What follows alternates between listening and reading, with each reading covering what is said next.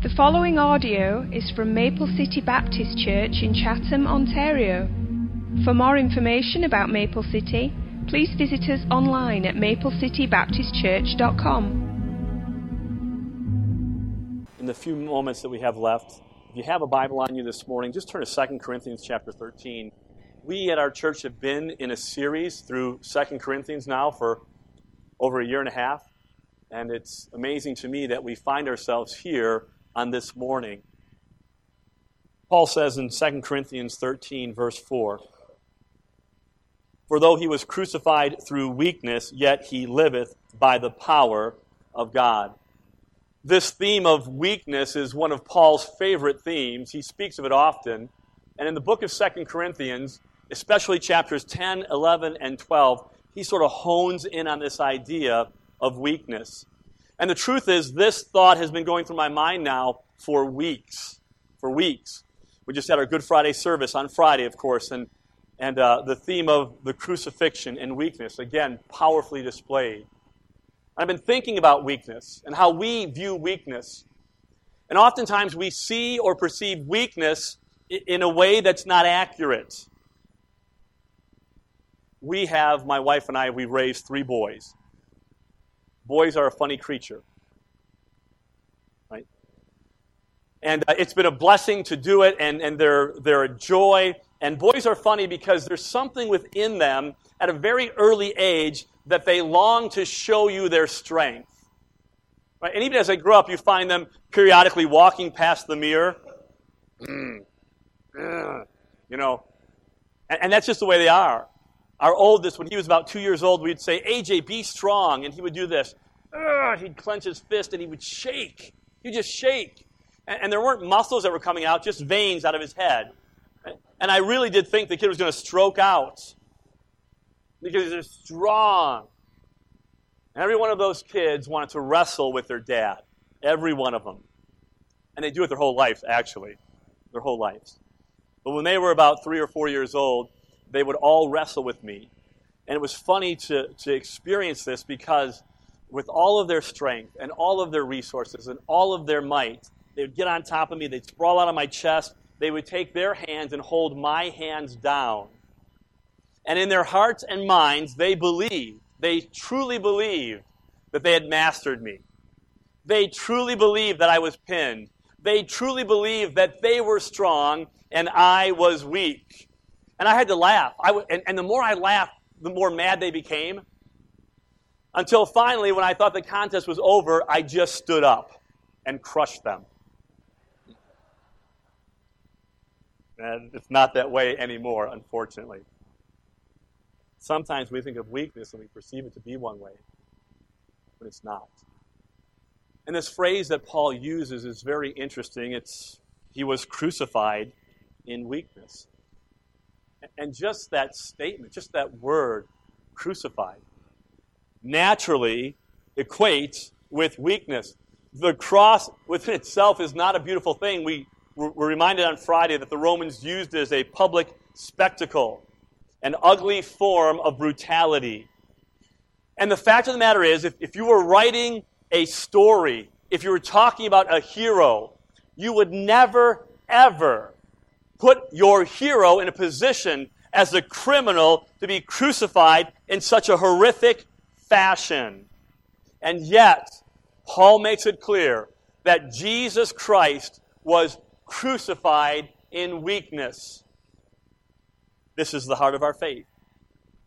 A man crucified, stripped naked, exposed to ridicule, outside of the gates to be mocked, spit upon, publicly humiliated. This is our guy. And at first glance, this idea seems so counterintuitive.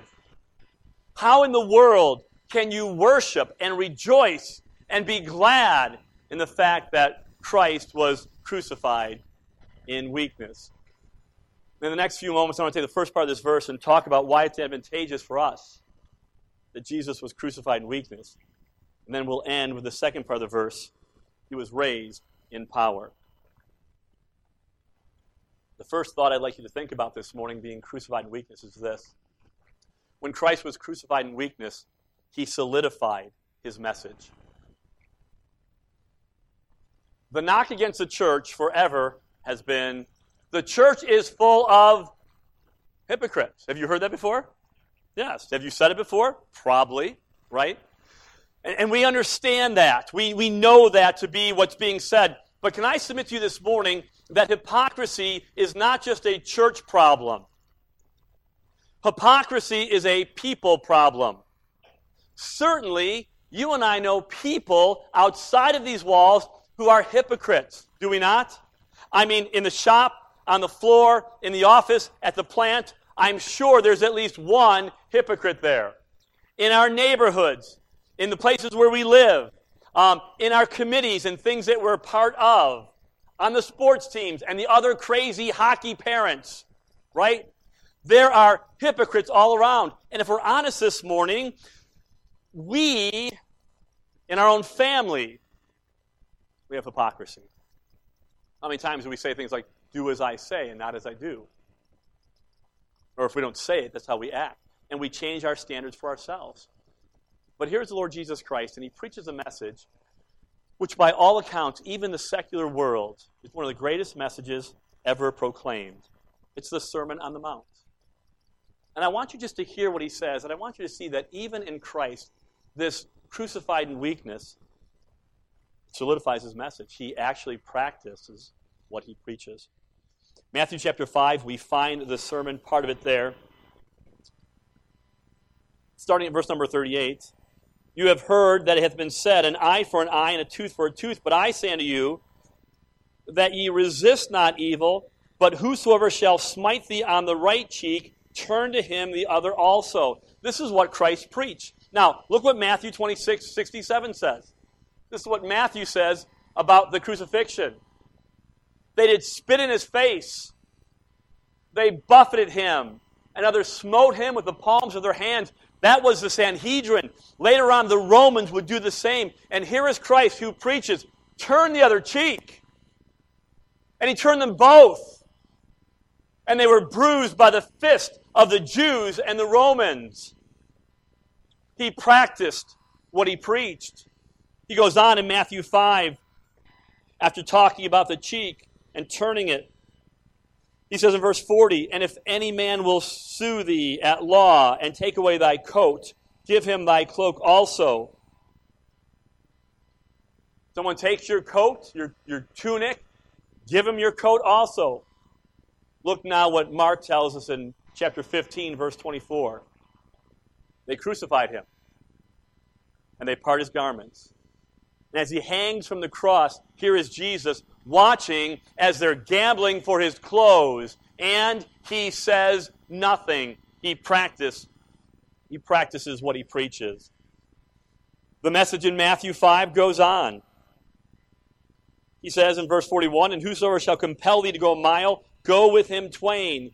Give to him that asketh thee, and from him that would borrow of thee, turn not away. Go a little further. Go an extra mile. Look what Matthew 26, 39 records. After praying in agony in Gethsemane, he went a little further. He falls on his face. Then what happens? He's betrayed. And he goes a little further to the Sanhedrin. What happens next? He's beaten, mocked, ridiculed. He goes a little further then to Pilate's judgment seat. What happens next? He goes a little further to Mount Calvary. He practices what he preaches. And then finally, the zenith of his message in Matthew chapter 5. You have heard that it hath been said, Thou shalt love thy neighbor and hate your enemy.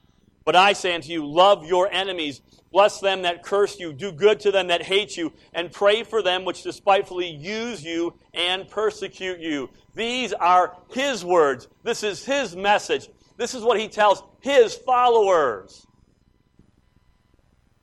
then hanging from a cross, almost indistinguishable as a man.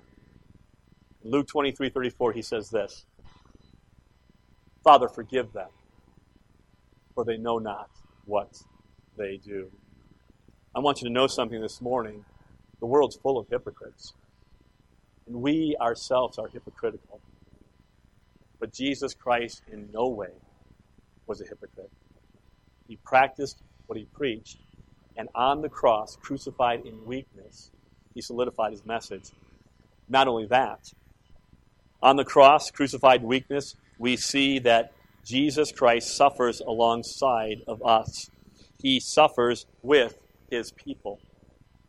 This is an amazing thing, and we should really take note of this. That Jesus Christ, God in the flesh, is not ashamed to be identified with the weakness of humanity. Ever. Ever. If you're familiar with the New Testament, it talks much about lepers, that disease that was a, it was a death sentence. It was so bad and so contagious that the religious crowd, the Pharisees, if they saw a leper coming on the street, they would pick up rocks and throw them at the leper and tell him to cross the street. No part of it. Nowhere near it. And yet in Mark chapter 1, about verse 40, a leper comes to Christ and says, Lord, if thou wilt, you can make me clean. And Jesus doesn't pick up a stone. Jesus doesn't scream, get across the street. Jesus doesn't say unclean. Jesus says, I will. And he touches him. He touches him. In his disease and in his filth and his uncleanness, he touches him. And how often we see our Lord and Savior identifying with the sinfulness and the depravity and the weakness of humanity. The outcast, the marginalized, the prostitute, the, the, the publican. He's known as the friend of publicans, not Republicans. Publicans, tax collectors, the worst of the worst, and sinners. That's our Savior. He identifies with humanity. But not only that, in the crucifixion, he takes our burdens upon himself and delivers us from our own despair. I'm sure this morning we all know people who, who they've sort of lived this, this, this fairy tale life that they've never struggled through anything. I, I mean, I, I have friends in my life who, as I look at their lives, their life They've never had a problem, honestly.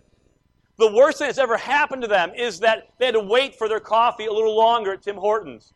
Or they burn the top of their roof of their mouth on, on hot cheese from a pizza, and that is devastating to them. It's terrible. And that's the extent of their suffering. Can I tell you something? Um, I can't relate to people like that.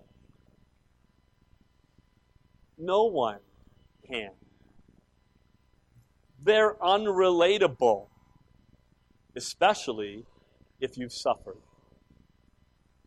I want you to know this morning that Jesus Christ, crucified in weakness, is not distant from our pain. He is not above our grief. He understands. Because Jesus Christ, God in the flesh, suffered himself.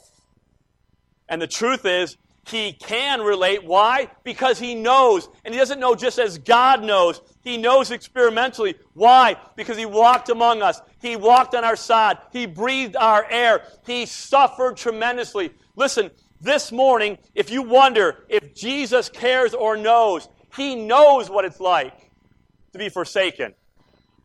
He knows what it's like to be mocked. He knows what it's like to be laughed at. He knows what it's like to be spit upon and abused and neglected and left. He knows pain. He knows suffering. He knows it all. And my dear brother and sister in Christ, listen to me. Crucified in weakness reminds us that our God isn't aloof today. He knows where you're at. He knows you're suffering. And this God is touched with the feeling of my infirmity. As I shed a tear, as my heart breaks, as I think nobody knows or understands, my God does. And He walks with us. He was crucified in weakness, he suffers alongside us. And then the third point in this area is the substitutionary sacrifice crucified in weakness. Now, let me just give you a warning right off the bat, okay? Because what I'm about to talk to you about next is the most offensive point in all of Christianity. So, heads up, if you're going to get mad, it's now. Okay? I just warned you. Someone's already crying already back there. Crucified in weakness. Substitutionary sacrifice. Let's be honest this morning. The cross of Jesus Christ is offensive to everyone. To everyone.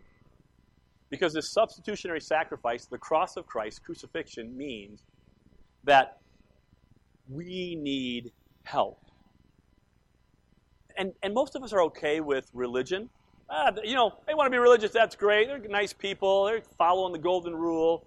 We're okay with morality, that's great. We should do the best that we can.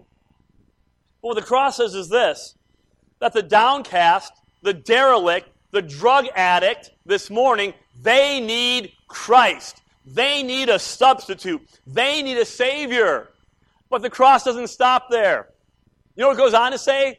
That not only the derelict and the drug addict and, and the downcast needs a Savior, but the dignitary, the distinct one, the self righteous, the religious one. At the cross of Calvary, it tells us we all need a substitutionary sacrifice. You need it, and I need it. Deep down inside, we know something is wrong. We see it in the brokenness of this world. We see it in the toil of our labor. We see it in the brokenness of marriages. We see it all around us. And I submit to you this morning that we know something's wrong by the rebellion of our own hearts. We're all okay with, yeah, the evil out there. The terrorist, the dictator, the pornographer, all out there. My friend, this morning, humanity is complicit. It's not just the sin out there. The heart of the problem is a problem with the human heart. And in this heart, and in your heart, there is evil, there is wickedness, there is greed, there is lust, there is gossip, there is envy, there is bitterness, there is hatred. That's in you, and that's in me. We are rebels by nature, we are rebels by choice this morning. And because of our rebellion against a holy, righteous, just God, we'll sever our relationship with Him. Listen to me. God has not moved at all. We've moved. He offers fellowship we turn from it. He offers healing in our life, in our hearts, in our souls, in our spirit. And we want to heal ourselves and complicate the disease. He offers living water and we pollute the well. He offers eternal life and we run at breakneck speed for hell, death, and destruction because we know. And I'm telling you something this morning the rebellion of our heart has severed our relationship with God and it will serve or be served with justice. This is really the offensive part. Here we go.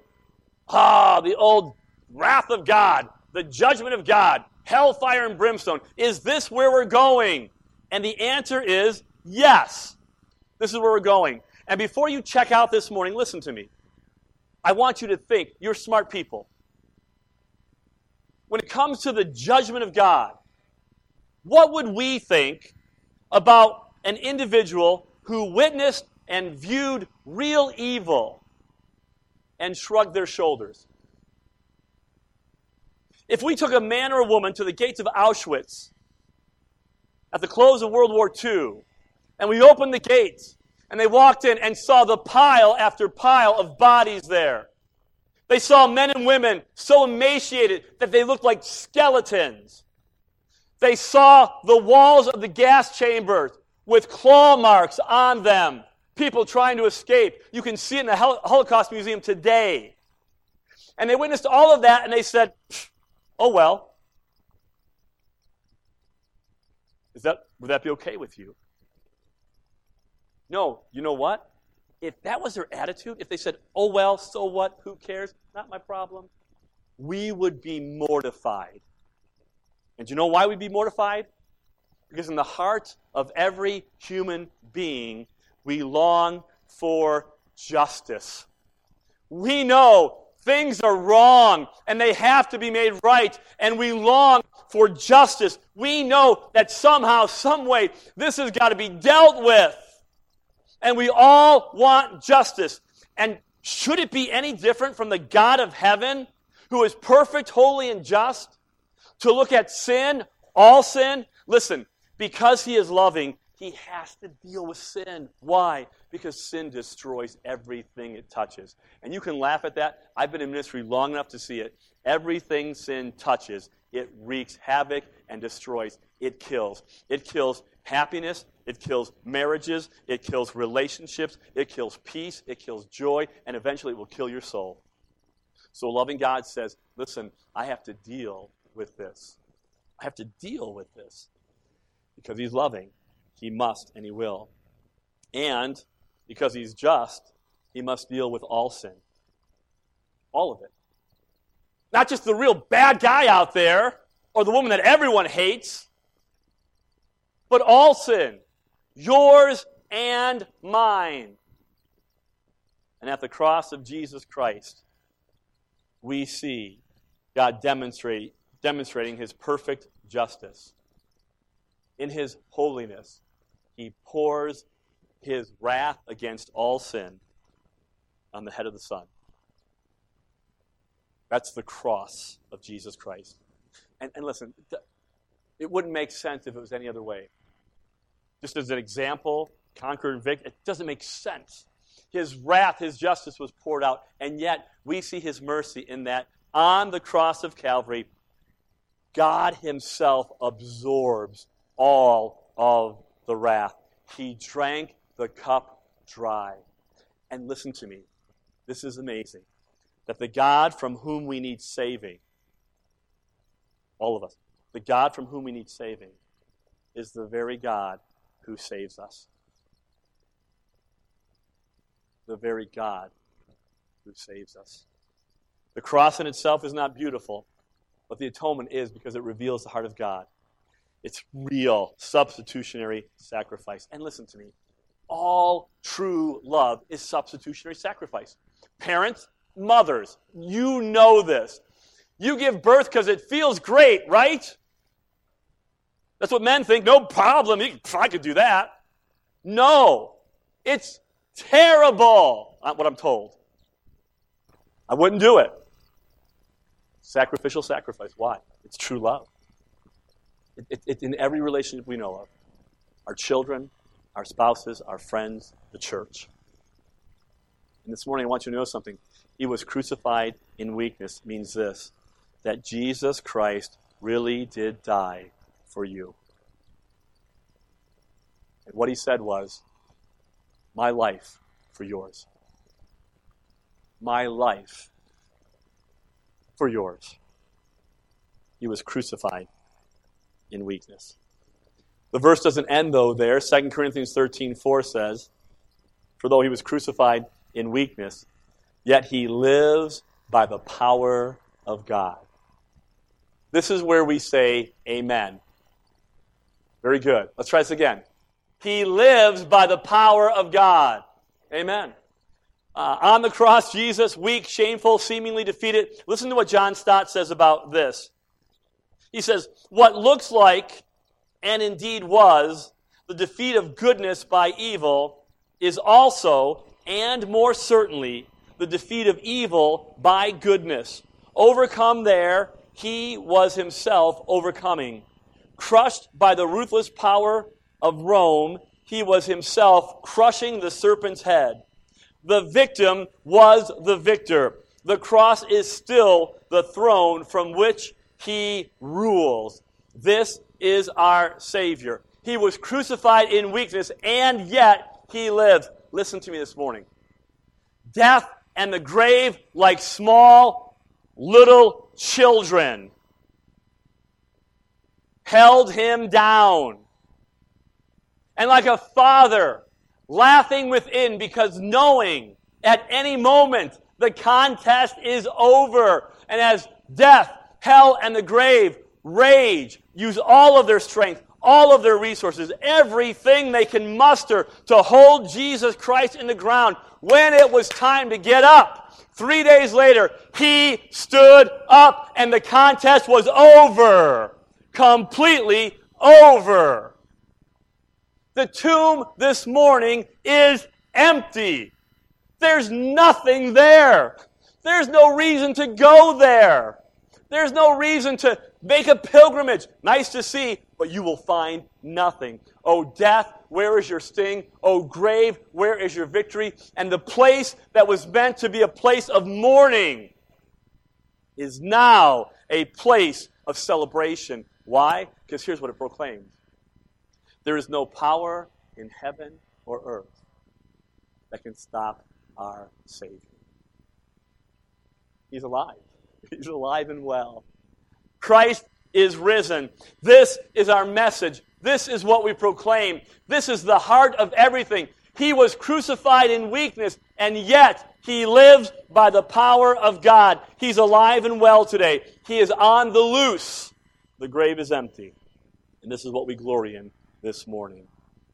Believer, this is our glory. Christ is risen from the dead. He is risen victorious.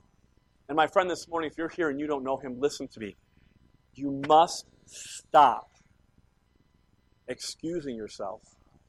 All of mankind is guilty before him. And there are men and women who believe that your righteousness, your religion, your goodness somehow is going to be okay for you.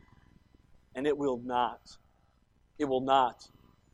You will perish in that belief. You say, I'm sincere you will be sincerely wrong because there is no other name under heaven given among men whereby we must be saved. And this morning, to reject Christ, so I would never do that. No, if you don't receive him, you reject him. You're saying, I don't need him. And once again, you are trampling underfoot the blood of Christ. Come to Jesus today. May this be the day. I was watching the video and, and I, I saw that the other day about Roger and Roxanne. Was that seven, eight, how many years ago, Roger? Eight years ago.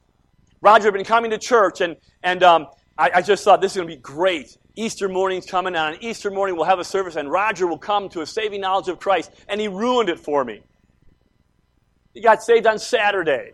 I was so mad. He's ruined this. Roger sat for a long time in this church a lot of questions. He came to a point of decision. And my friend, this morning, you must come to a point of decision.